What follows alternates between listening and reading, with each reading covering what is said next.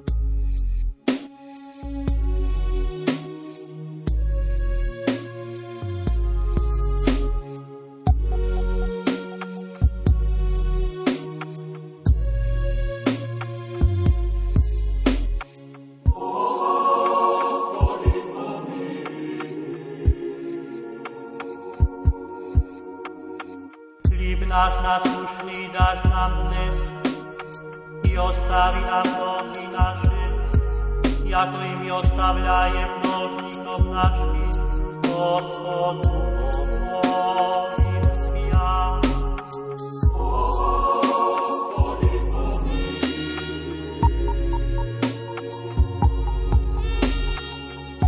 nevovedni nás do iskušenja, no i izbavi nas od lukava,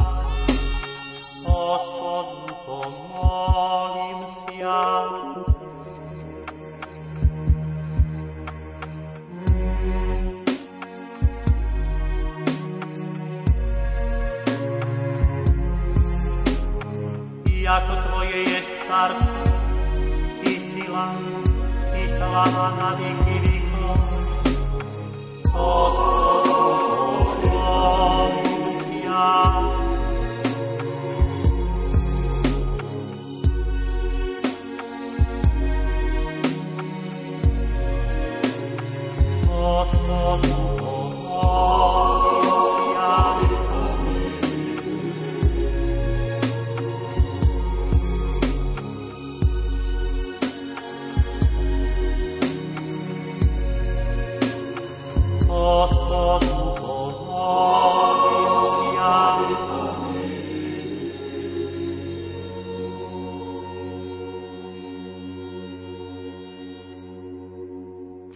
Pán profesor, mm, čo všetko ste v archívoch západnej cirkvi našli o našich bratoch grecko-katolíkoch? Tak v podstate iba archívne dokumenty, v ktorých je reč o nich. Totiž to vždy je to o tom, že treba dokument prečítať. To je ešte len základ. Ďalšia vec, ten dokument treba vedieť zaradiť, kam asi patrí, za akých okolností vznikol. No toho sa potom odvíja interpretácia, čo ten dokument vlastne hovorí, akú má výpovednú hodnotu. Celo je to totiž o tom, že každý dokument vzniká v, nejakoch, v nejakej dobe, za nejakých okolností, pri nejakej príležitosti Eh, ak rozprávame o klasických archívnych dokumentoch, tak eh, zvyčajne je za tým nejaká udalosť alebo nejaké administratívne zisťovanie alebo nejaká iná administratívna činnosť. Takže pri nejakej príležitosti tie dokumenty vznikajú. No lenže tým, ako míňajú sa stáročia, tak tá pamäť sa stratí a ostane vlastne len to, čo je napísané na tých dokumentoch a tie potom treba so stupom času vedieť čítať a interpretovať. No a na to vlastne sú archívy, ktoré strážia tieto dokumenty, profesionálne ich uchovávajú a sprístupňujú. A potom je úlohou historikov, aby ich e, čím lepšie, správnejšie interpretovali, pretože mnohé dokumenty, e, povedzme tak, že majú zásadný význam, iné možno zásadný význam nemajú, ale opäť aj to je relatívne, pretože otázka je, čo je zásadný význam. Sú samozrejme udalosti, ktoré sa učíme v dejepise ako dôležité, nejaká udalosť, dátum, meno a tak ďalej, ale uh, už ostatné 10 ročia ten výskum ide aj inými smermi, že sa snažíme v histórii vidieť aj, aj medziriadky, ako keby, alebo vlastne, ja poviem tak jednoducho, uh, uh, poznať nielen to, že kde, čo sa udialo, ako sa to udialo, ale poviem tak, nazerať možno nejakými oknami aj do chalúp ľudí, ktorí tam žili a pýtať sa na to, ako žili. A z tých dokumentov to niekedy možné je. Len samozrejme treba nájsť aj také dokumenty, ktoré to umožňujú, ale potom treba tie dokumenty samozrejme vedieť aj interpretovať, aby tam človek, dajme tomu tú každodennosť, videl, aby za tým videl tých konkrétnych ľudí, ktorí v tej dobe žili. No a potom je to úžasné, keď to zrazu sa začítate do starých, starých čias a starého sveta, ktorý vlastne už nikto dnes nepozná, pretože to bolo inak, že ani starí ľudia si to nepamätajú. Takže, eh, a to je vlastne úloha histórie. Ktorých všetkých archívoch ste pátrali, keď ste túto tému spracovávali? Bolo to len tak tuto v archíve našom? Cielené, že sú to archívy Latinskej cirkvi, teda rímsko-katolícke archívy, a sú to dokumenty, ktoré sa týkajú východných kresťanov. Na teritoriu tých dieces, ktorých archívy som skúmal.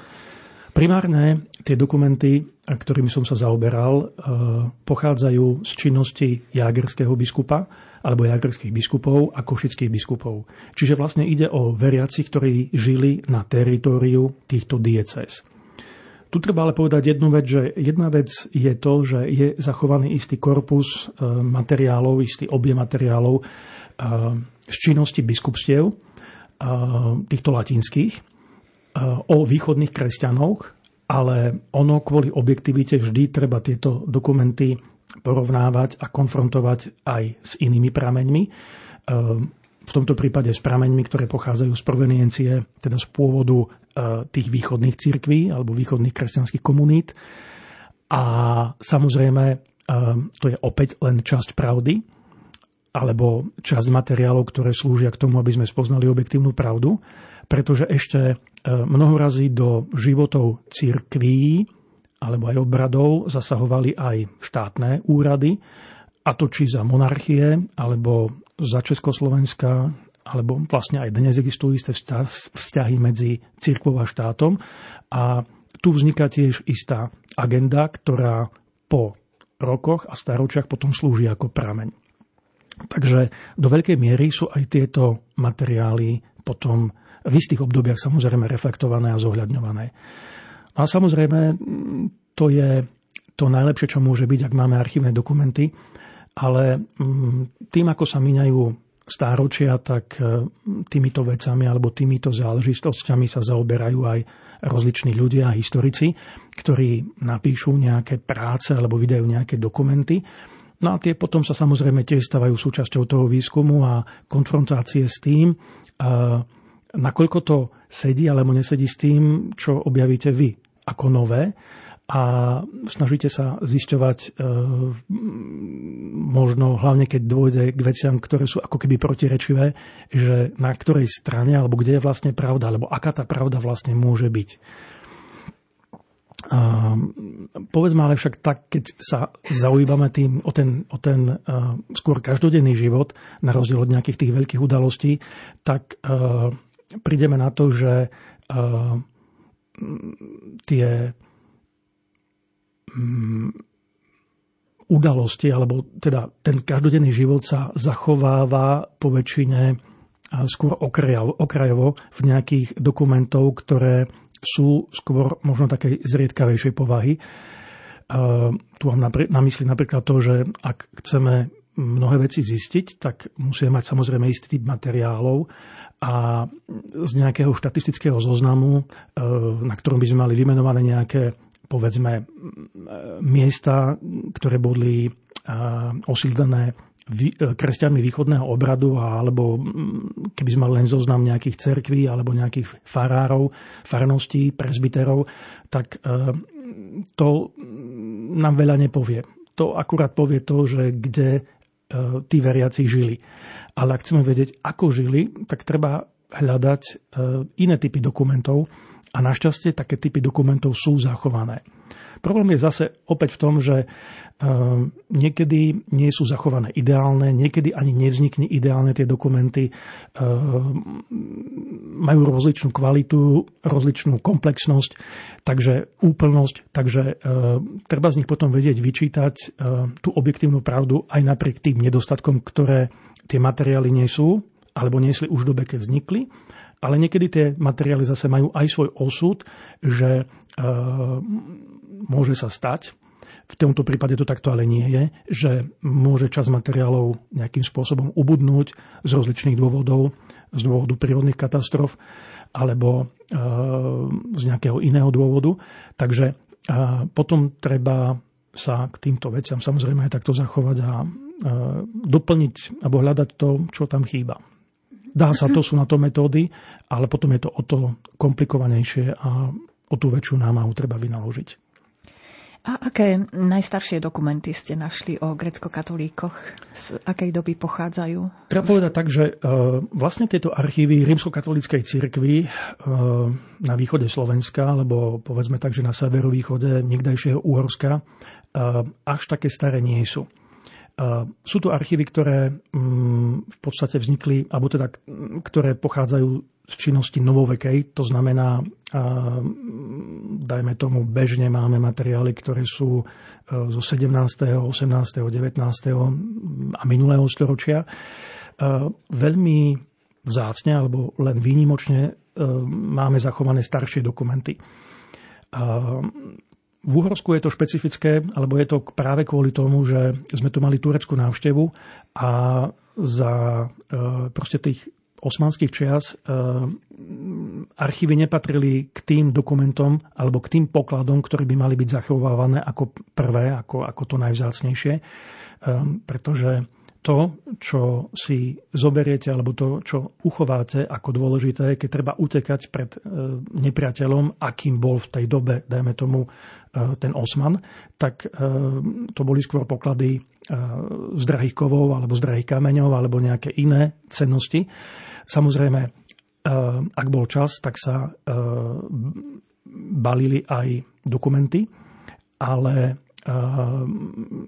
kvôli tomu, že tie neboli až na prvom mieste, tak e, sú z tých starších čias zachované veľmi, veľmi torzovito.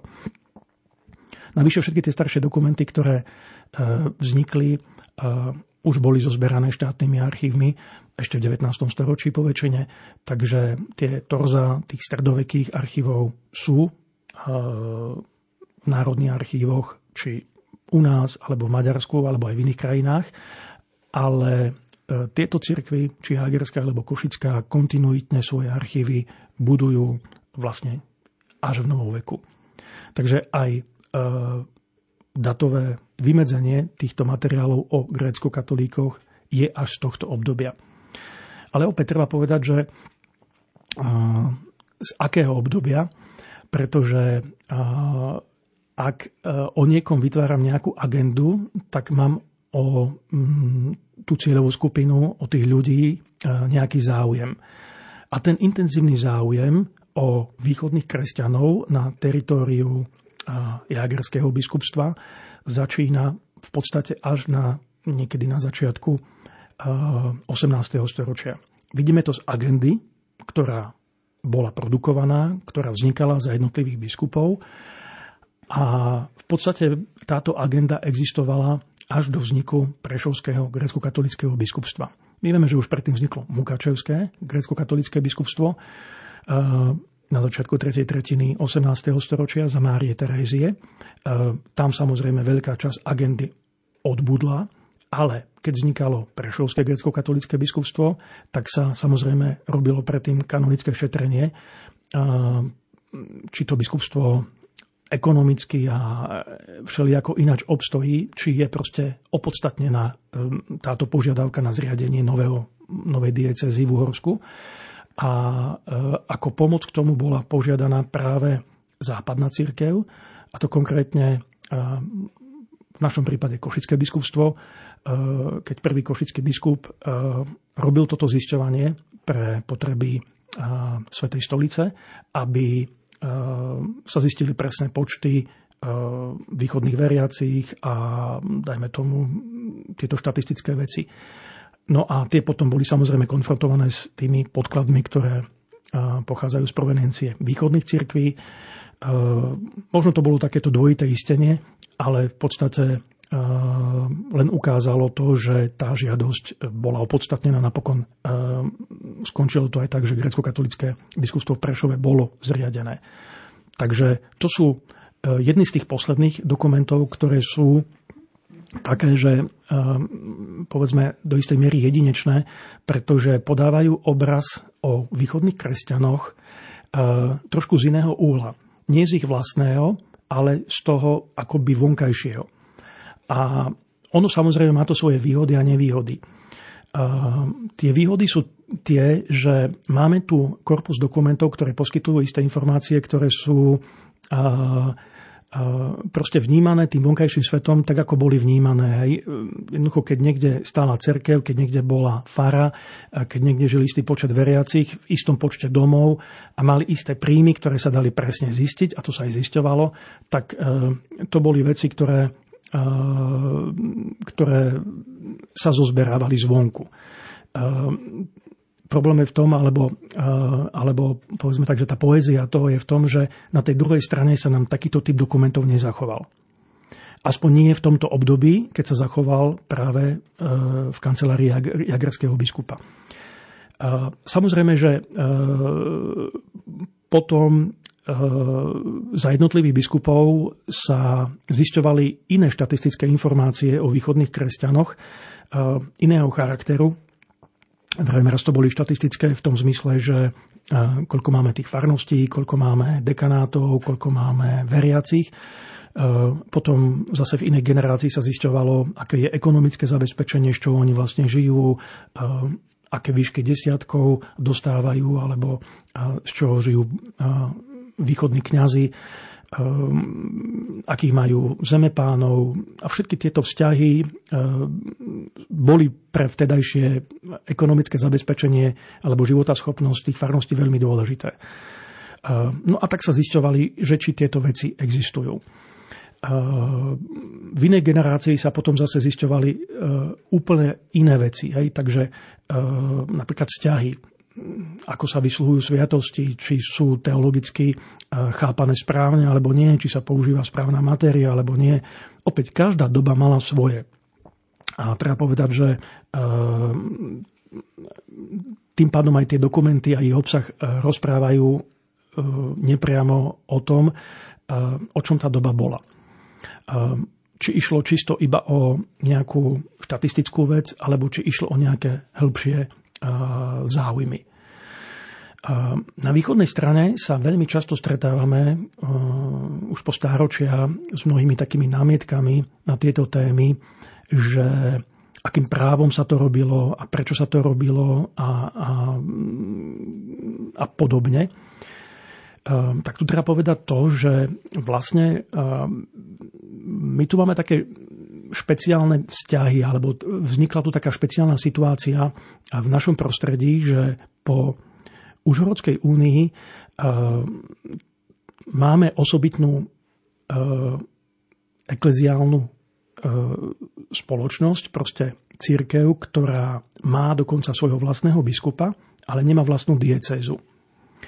A tú vlastnú diecezu nemá preto, lebo existovali rozličné výklady kanonického práva vo vtedajšej dobe, ktoré jednoducho z pozície dominantnej latinskej cirkvi neumožňovali vtedy zriadiť samostatnú diecézu. Ehm, samozrejme, že okolo toho potom vznikali spory. Mnohé tie dokumenty sú o týchto sporoch, ehm, prečo to nejde a prečo to sa oddialuje a prečo sa to nerieši a prečo sa to zase rieši tak, ako sa to rieši a tak ďalej. Ehm, o tomto tie latinské dokumenty nie sú. Tieto skôr vznikli na, tém, na tej východnej strane a skôr ako úvahy v prácach historikov. Ale tento zápas opäť má svoje isté periódy vo vzťahu e, medzi tým východom a západom, pretože e, e, môžeme si povedať o istých obdobiach, keď sú tie vzťahy veľmi pokojné a o istých obdobiach, keď nie sú veľmi pokojné. Keď sa tie vzťahy hrotia, keď vznikajú rozličné napätia. A treba povedať, že tie napätia nevznikajú len z jednej strany, ale z obidvoch strán. Vždy, vždy to bolo o nejakých osobách alebo osobnostiach, ktoré e, k tomu pokoju alebo nepokoju prispievali. A e, mnoho razy e, my nepoznáme pôvodcov toho diania alebo tých, tých vzťahov, ale vieme povedať, v čom bol asi problém. Alebo v čom vtedy ten problém vznikol. A práve tie dokumenty o tomto vypovedajú, že nakoľko to bolo možno dobré, alebo nebolo to dobré v tých vzťahoch medzi východom a západom. Treba však povedať, že vzhľadom na to, že uh, uh, doba bola taká, ako bola, uh, niekedy vzniká taký veľmi pomílený pohľad, že my mnoho razy hodnotíme veci anachronicky. To znamená z pohľadu dnešnej doby. A tieto naše dnešné názory alebo dokonca aj predstavy alebo samozrejmosti dneška prenášame do minulosti. A samozrejme, že v tej minulosti to vždy takto nebolo. A tu je ten problém, keď sa e, vo svetle dnešných reálií vykladajú veci z minulosti. A tým pádom sa vykladajú ako strašné prestrašné. Samozrejme, že keby tá spoločnosť v minulosti bola taká, ako je dnes, tak by sa tie veci riešili inak, ako sa riešili v tej dobe. Takže ak chceme uh, pochopiť mnohé veci, tak musíme poznať presne vzťahy v tej dobe. Ako boli, ako fungovali, aké boli právne zásady, aké boli zvyky a od toho sa potom odraziť. Uh, samozrejme, že uh, jedna vec je to, čo je objektívne právo. To znamená, že to, čo bolo napísané niekde na papieri ako nejaký záväzný predpis. Druhá vec je to, že popri tom vznikajú aj kadejaké rozličné zvyky, ktoré e, sa len tradujú, ale rešpektujú, pretože e, ak nejaký zvyk trvá strašne dlho, tak vlastne sa stáva zákonom. A tieto zákonné zvyklosti samozrejme e, tiež vstupujú do týchto vzťahov. Ale tu je problém v tom, že pri tých nepísaných zvykoch, e, pri tých nepísaných pravidlách je potom problém povedať, kedy oni vznikajú alebo kedy sa formujú a ako sa formujú. A to je opäť potom na historikoch, aby toto urobili. A urobili to tak najlepšie, e, ako sa len dá. E, samozrejme, že tie dokumenty, o ktorých my rozprávame, nie sú len dokumenty z tých starých čias, napríklad z toho 18. storočia, alebo z obdobia spred vzniku východných grecko-katolických diecez na našom území, ale čas dokumentov samozrejme vzniká potom aj v tom neskôršom období, aj v 19. storočí, aj v 20. storočí. A tie dokumenty sú už iného charakteru, pretože tie riešia už len čisto medziobradové vzťahy, ak išlo napríklad o manželské zväzky medzi kresťanmi rímskokatolickými a grécko-katolickými, pretože niekedy okolo toho vznikli isté napätia a tie bolo treba vyriešiť. Boli aj obdobia, kedy bolo treba žiadať dokonca aj dovolenia pre takéto sobáše. Ale to je len veľmi maličká časť agendy, Oveľa zaujímavejšia je tá časť agendy, keď e, narážame, poviem tak, na takých e, možno e, menej veľkodušných kňazov na jednej i na druhej strane, ktorí dokázali alebo nedokázali trošku zjednať viac pokoja v tých dedinkách, kde žili. A tak vznikali rozličné napätia. A tých napätí našťastie nebolo veľa. Skutočne nie ich tak veľa ale zase nie sú až také zriedkavé. To boli napríklad mm, vzťahy, keď išlo o, ehm, dajme tomu o to, že kde má byť sobáš, ehm, či na jednom mieste alebo na inom mieste, alebo ak išlo o používanie niekedy niektorých chrámov alebo kostolov, ktoré Eh, ktorých pôvodne bol celkom jasný, pretože aj grécko-katolíci eh, eh, časť chrámov, ktoré používali, či v 18. alebo 19. storočí nepostavili, ale zdedili ich po niekom, kto v tej dedine ten kostol postavil už predtým a oni ho prevzali iba keď dokolonizovali tú obec. Potom máme také špeciálne prípady, keď e, veriaci v obci po reformácii všetci prešli napríklad na východný obrad, pretože e, tak o tom rozhodol pán. A poviem príklad na, na to prvé. E, máme také osídlenie grécko-katolické medzi Michalovcami, Strážským, medzi Pozdišovcami a Eh, dajme tomu Vranovom nad Topľou, kde grecko-katolíci do týchto končín prichádzajú okolo roku 1700. A dovtedy tam neboli. A e, preberajú e, samozrejme aj sakrálne objekty, ktoré v tých dedinách sú, najmä v tých obciach, kde rímskokatolíci vymreli, pretože to bolo krátko po nejakej opäť epidémii morovej alebo cholerovej alebo akej a tých rímskokatolíkov tam žilo strašne, strašne málo. Len zo pár služobníkov v tých kaštieľoch.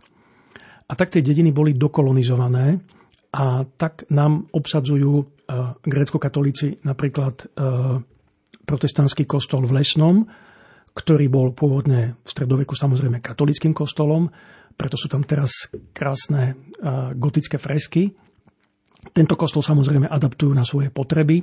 To isté je napríklad v Pustom Čemernom, e,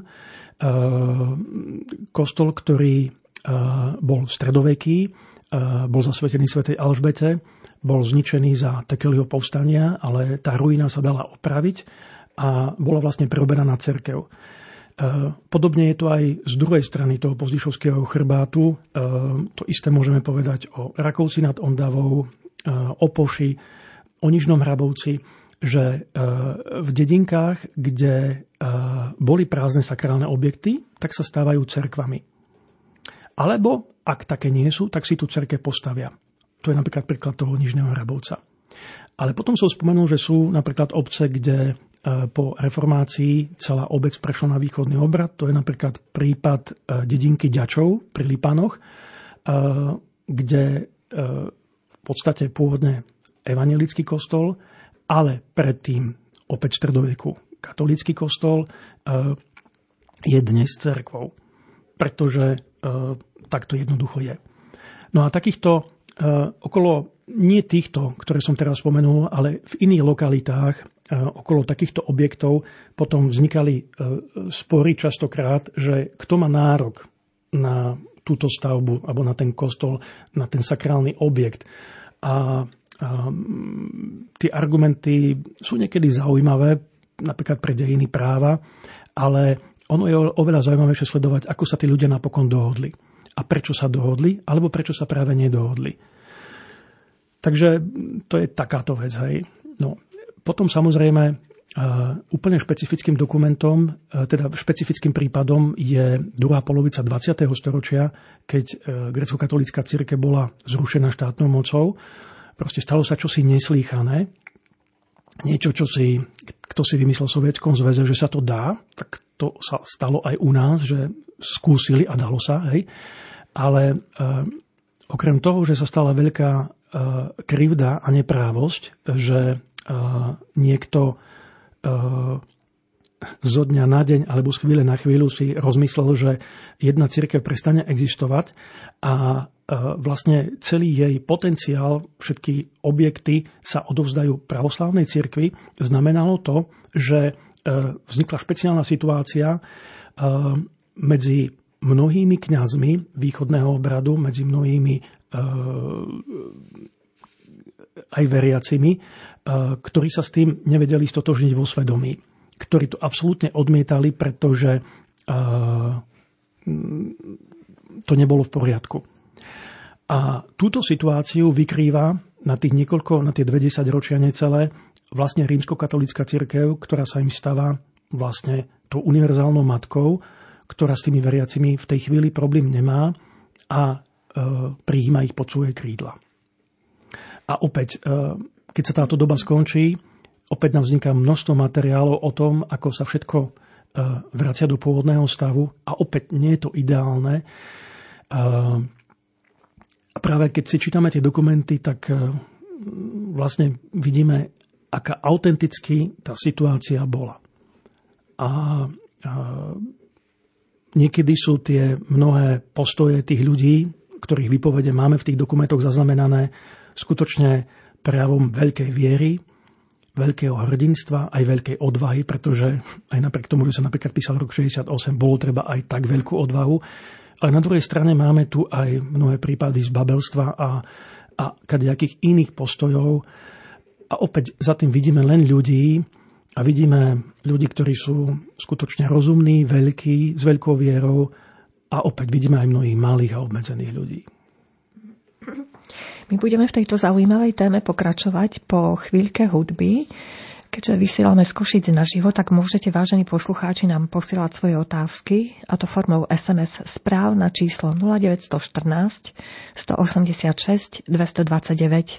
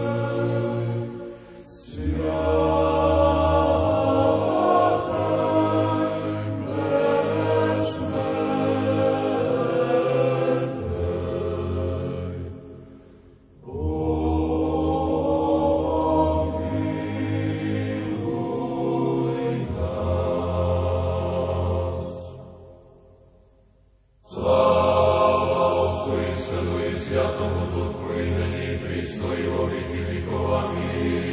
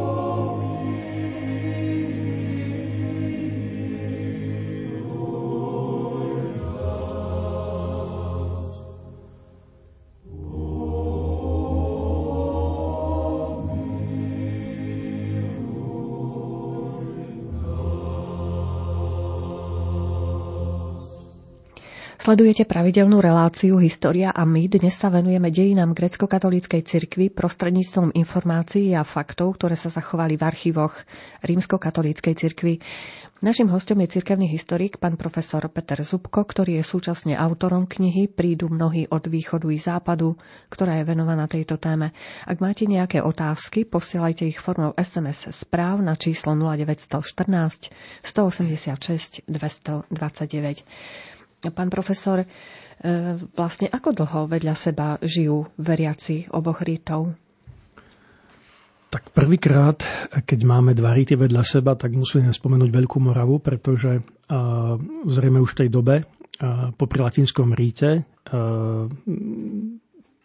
tu zrejme je aj rítus východný, ale je to len krátka perióda v dejinách, pretože potom, keď príde Uhorsko alebo uhorské dejiny, tak e, o týchto veriacich e, tu priame zmienky nemáme. E, druhá vec je tá, že Uhorský kráľovský dvor udržiava styky s rôznymi kráľovskými alebo cisárskymi dvormi na východ od seba, či to bolo v Halickej Rusi, alebo či to bolo v Konštantínopole a rozličné manželky významné prichádzajú práve stamade sem, ale e, významná prítomnosť alebo e, historicky dokázateľná prítomnosť východných kresťanov začína až valaskou kolonizáciou. Valaská kolonizácia na našom území prebieha vlastne až za Anžuovcov, teda po roku 1300 a začína tam na východe a postupne je týmto valaským živlom, ktorý mal východný obrad, pravoslávny, kolonizovaná veľká časť dnešného Slovenska, vlastne až po Valašsko na Morave, kde tá vlna je najmladšia. No a to je vlastne to obdobie, keď, keď, keď ten obrad sa tu udomácňuje. Sú regióny, alebo boli regióny, ktoré si svoju východnú identitu udržali, to sú tie tradičné regióny, regióny, ktoré poznáme aj dodnes, ako e, regióny, v ktorých žijú grécko-katolíci alebo pravoslávni. Ale potom e, veľká časť regiónov e, sa už v priebehu jednej až dvoch generácií latinizovala. Prešla jednoducho z východného obradu na obrad západný. A to bolo už aj tu okolo Košíc a potom v tých západnejších stoliciach Úhorska až vlastne po Valašsko na Morave. Takže tam sa ten východný obrad vytratil, ale stopy po tej valaskej kolonizácii ostali. Takže e, tak. Zrejme, keď takto dosť dlhé obdobie vedľa seba žijú grecko-katolíci a rímsko-katolíci, asi sa aj ovplyvňujú v nejakých oblastiach. Samozrejme, to je prirodzené, že e, je to tak, ale v tých obdobiach, e, dajme tomu, starých stredoveku alebo aj e, v ranom nohoveku, e, ešte aj v 18. storočí a v 19. tak vidíme to, že v podstate v tých dedinkách zvyčajne dominuje jeden, jedno náboženstvo alebo jedno vierovýznanie.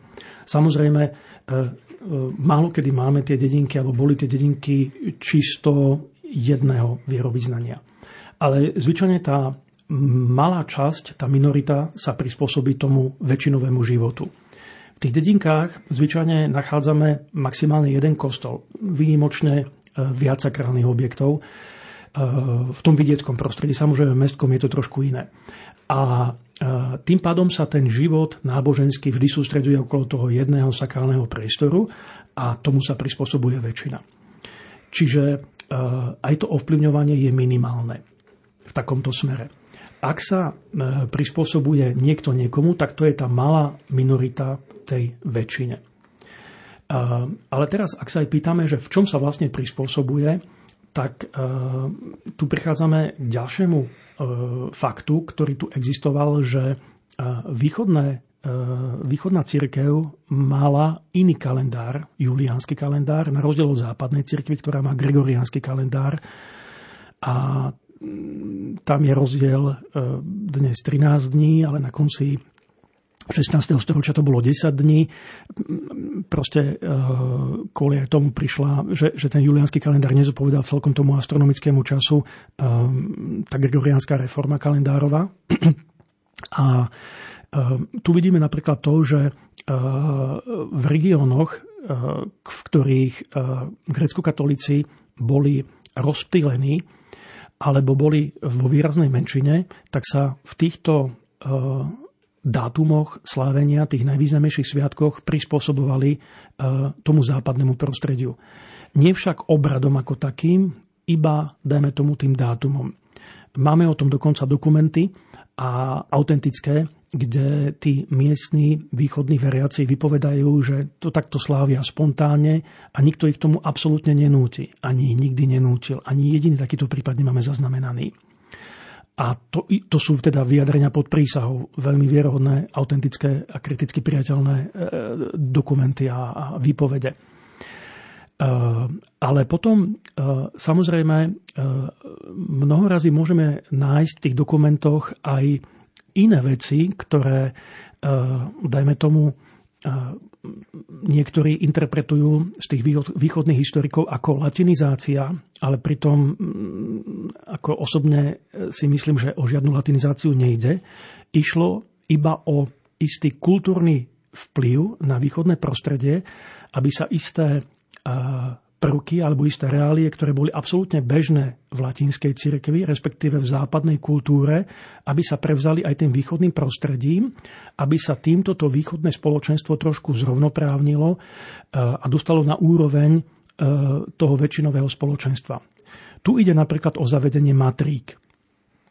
Vieme, že matričné záznamy existujú v latinskej cirkvi povinne od Tridentského koncilu aj keď u nás e, sa zavádzajú teda trošku neskôr, vlastne až tak, ako začína rekatolizácia. E, preto sú mnohé evangelické matriky u nás staršie ako katolické.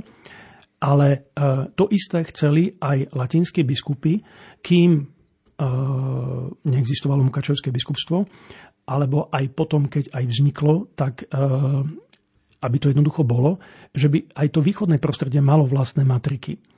A tak napríklad vieme, že keď napríklad biskup František Barkovci v, okolo, teda v polovici 18. storočia vizitoval svojich veriacich, tak dostal mandát od cisárovnej, aby zvizitoval aj všetky ostatné cirkevné spoločenstva. To znamená aj grecko-katolíkov, ale nielen ich, ale aj pravoslávnych, aj kalvínskú církev, aj evangelickú církev, dokonca máme aj informácie o židovských spoločenstvách, pretože to nerobil svojvoľne, ale dostal na to poverenie.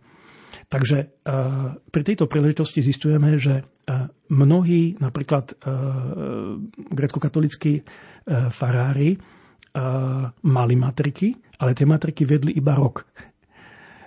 Málo kto mal staršiu matriku. To znamená, teraz si predstavte, že si dostali oznámenie, že príde vizitácia. Samozrejme, kým ona prišla, prešiel práve ten rok, takže tu mnoho razy krásne vidno, že tie matriky sa začali písať len vtedy, lebo sa museli začať písať. Ale keď si dnes poviem, pozrieme na ten stav zachovalosti napríklad matrík, tak zistíme, že e, tie matriky vôbec neexistujú z tohto obdobia, pretože ako biskup prišiel, tak aj odišiel a tie matriky sa prestali písať. S tým, s dôvodnením, že to je latinizácia. Ale tu nešlo o latinizáciu, tu išlo fakt o istý kultúrno-tvorný proces a proste aj istý, istý štátotvorný proces, že, uh, ktorý je spojený aj, aj, aj s, matričným, s matričnou agendou. Hej. Potom uh, napríklad ďalšia vec, ktorá, ktorá súvisí uh, s kultúrnym vplyvom západu, bolo napríklad zvonenie na poludne. Dnes to zvonenie na poludne berieme ako samozrejmosť. My to berieme ako časový signál. E, mnohí ľudia e, vo vidieckom prostredí, e, keď pracujú na poliach a počujú zvonenie, tak vedia, že je poludne. Proste je to klasický časový signál. O nič iné nejde. Ale stretol som sa s interpretáciami niektorých, že to bola strašná latinizácia nútiť ľudí zvoniť. No nikto nenútil. A ak nútil, to bolo skôr, by som povedal, eh, odporúčanie, nikdy nie nanúsovanie, pretože to zvonenie eh, vo vtedajšej dobe bolo spojené samozrejme s modlitbou Aniel pána. A eh, pri Aniel pána sa kľačalo čo zase opäť, ale nie je typický východný zvyk pri tom modlení. Mohli tu vzniknúť nejaké napätia, o tom nemusíme pochybovať, ale na druhej strane nešlo o vnúcovanie tejto modlitby. Išlo proste o istý kresťanský zvyk, ktorý existoval v celom západnom prostredí. Ale bol cudzí na východe, alebo v tom východnom spoločenstve. Ale postupne sa tam stal samozrejmosťou. E, aj kvôli tomu napríklad e, vidíme, že vznikajú v mnohých obciach, kde žijú len východní kresťania a nemajú cerkev, stĺpy, na ktorých sú zvony, na ktorých sa zvoní a zvoní sa aj na poludne. len počas pohrebu, alebo keď niekto zomrel, ako to bolo zvykom, ale aj v tomto čase. Už nehovoriac o tom, že e, častokrát sa zvony využívali aj ako poplašný signál, e, ale skôr v prípade, keď skutočne niekde horelo alebo, alebo prišlo nejaké takéto veľké nešťastie, alebo keď sa blížila obrovská búrka. Tak vtedy takisto sa zvonilo. On sa tak pekne povie, ako aby sa rozohnali tie mračná, ale ono je to aj dokázané fyzikálne, že e, ten akustický tón dokáže pri istých, e, v istých situáciách e, zapôsobiť, že tá burka nie je taká strašná, ako, ako by sa možno stala, keby sa nezvonilo. No.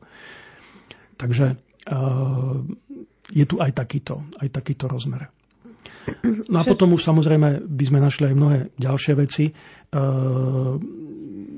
dnes je napríklad samozrejmosťou, že e, e, nikto nerobí problém, keď nejaký kresťan západného obradu príde do cerkvy, alebo naopak, že môže prijať sviato zmierenia, môže ísť na sveté príjmanie, ale opäť je to záležitosť nová. Nie je to záležitosť, ktorá by napríklad existovala v 18. storočí, pretože vyslovene o tom čítame, že e, tu zasahujú e, veľmi rázne jagerské biskupy, že zakazujú e, miešať obrady. Pretože sa to zrejme dialo. Ten zákaz spočíval v tom, že biskup zakázal, aby putovali východní kresťania na západné putnické miesta a naopak a e, želal si, aby tie cirkvy žili svoj vlastný autonómny život. No a to vlastne e, potom je v prospechu tých cirkví v tom zmysle, že sa neovplyvňujú po tej stránke e, religióznej, ale že si zachovajú svoju autenticitu, či liturgickú, alebo akúkoľvek inú. Čo už nie je ale samozrejmosťou v dnešnej dobe, pretože e, dnes sme trošku v inej situácii a tie názory na tieto vzťahy sú úplne iné, ako, ako boli samozrejme pred 200 či 300 rokmi. V tej vašej knihe Prídu mnohí od východu i západu máte jednu kapitolu venovanú pseudozonaru. Keby ste nám teda vysvetlili, o čo ide. Pseudozonár je literárna pamiatka, ktorá bola objavená v archíve, ktorý kedysi patril mukačevským biskupom, ale bol znárodnený Sovietským zväzom, takže sa dnes nachádza v štátnych archívoch, alebo teda v štátnych fondoch. A je to vlastne text, ktorý je vo východnom prostredí veľmi častý. Je to taký legislatívny text, ktorý je určený primárne v podstate pre spovedníkov alebo pre východných kňazov, aby vedeli, ako sa správať e, počas rozličných e, situácií, ktoré môžu vzniknúť. E, konkrétne ten užorodský pseudozonár pochádza ešte z pred Užhorodskej únie. Čiže sú tam zvyky, ktoré sú vyslovene ešte z toho pravoslavného obdobia. Tie pseudozonáre vo východnom prostredí my poznáme niekoľko verzií, či e, v Rusku zachovaných, dokonca až, až úplne na Sibíri, alebo e, v rozličných pravoslavných krajinách v Európe. A e, práve ten užhorodský je zachovali, zachovaný najkomplexnejšie. Zonár bol jeden stredoveký byzantský kanonický právnik, ktorý, ktorý zostavoval východnú tradíciu a e, spisoval ju. Lenže nie všetky tie pseudozonáre sú zachované ako rovnako kvalitne, e, pretože sa odpisovali len ručne. E, ten náš je z tých historických rukopisov zachovaný najkomplexnejšie a v podstate to, čo sa o ňom dočítame, je časy, kedy sa slávia isté sviatky, ako sláviť niektoré sviatky, ako vstupovať do kláštora, sú tam informácie o tom, aké nároky sú na, stávané na biskupoch, na biskupov, na igumenov, e, aké majú mať morálne kvality, aké sú pravidla ich výberu, alebo dokonca aj ich zhodenia e, z tohoto úradu. Potom tam čítame také tradičné veci, ktoré kanonické právo by malo obsahovať, ako sú manželské prekážky, dokonca ako má prebiehať kanonické šetrenie, čo napríklad v tomto prípade je veľmi zaujímavé, ako ten pseudozonár ustanovuje. Dnes napríklad kanonickú prekážku príbuzenstva zistíme veľmi ľahko práve vďaka matrikám. Jednoducho tieto dôkazy nepustia, ale zoberme, že v tom východnom prostredí, kde matriky neexistovali, ešte, dajme tomu v tom 17. storočí aj skôr, ako sa zisťovalo, a tu sa krásne dozvieme o tom, že kňaz si má zavolať tých najstarších a najznalejších ľudí v dedine, možno nejaké klebetnice, ja neviem, alebo proste ľudí, ktorí akože majú dobrú pamäť a ty majú povedať, že kto s kým, kedy, kde je aká rodina, príbuzný a tak ďalej a takto sa mali dopátrať aj z inej strany, či existujú manželské prekážky.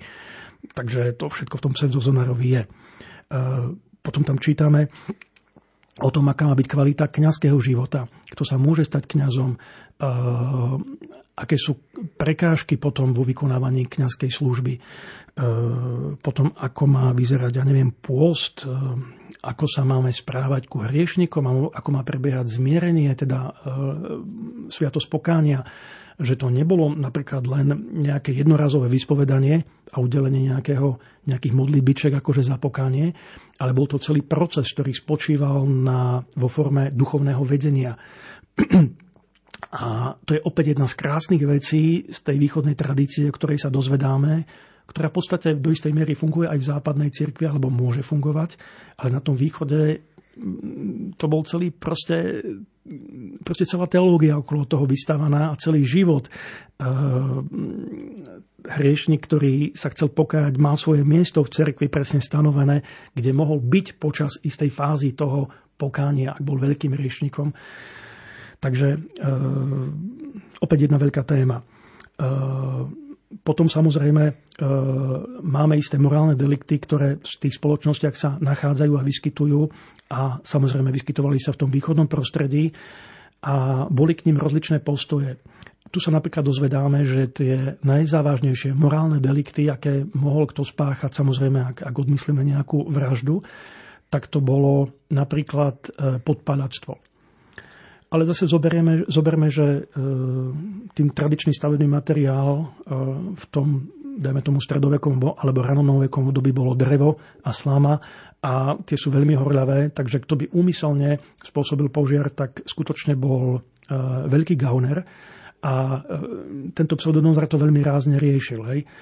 Potom napríklad sa dozvedáme o tom, že veľmi vážnym previnením bolo napríklad zneúcťovať hroby. Zrejme tento priestupok nebol až taký zriedkavý a ten postoj bol veľmi, veľmi tvrdý k týmto ľuďom alebo k týmto hriešnikom.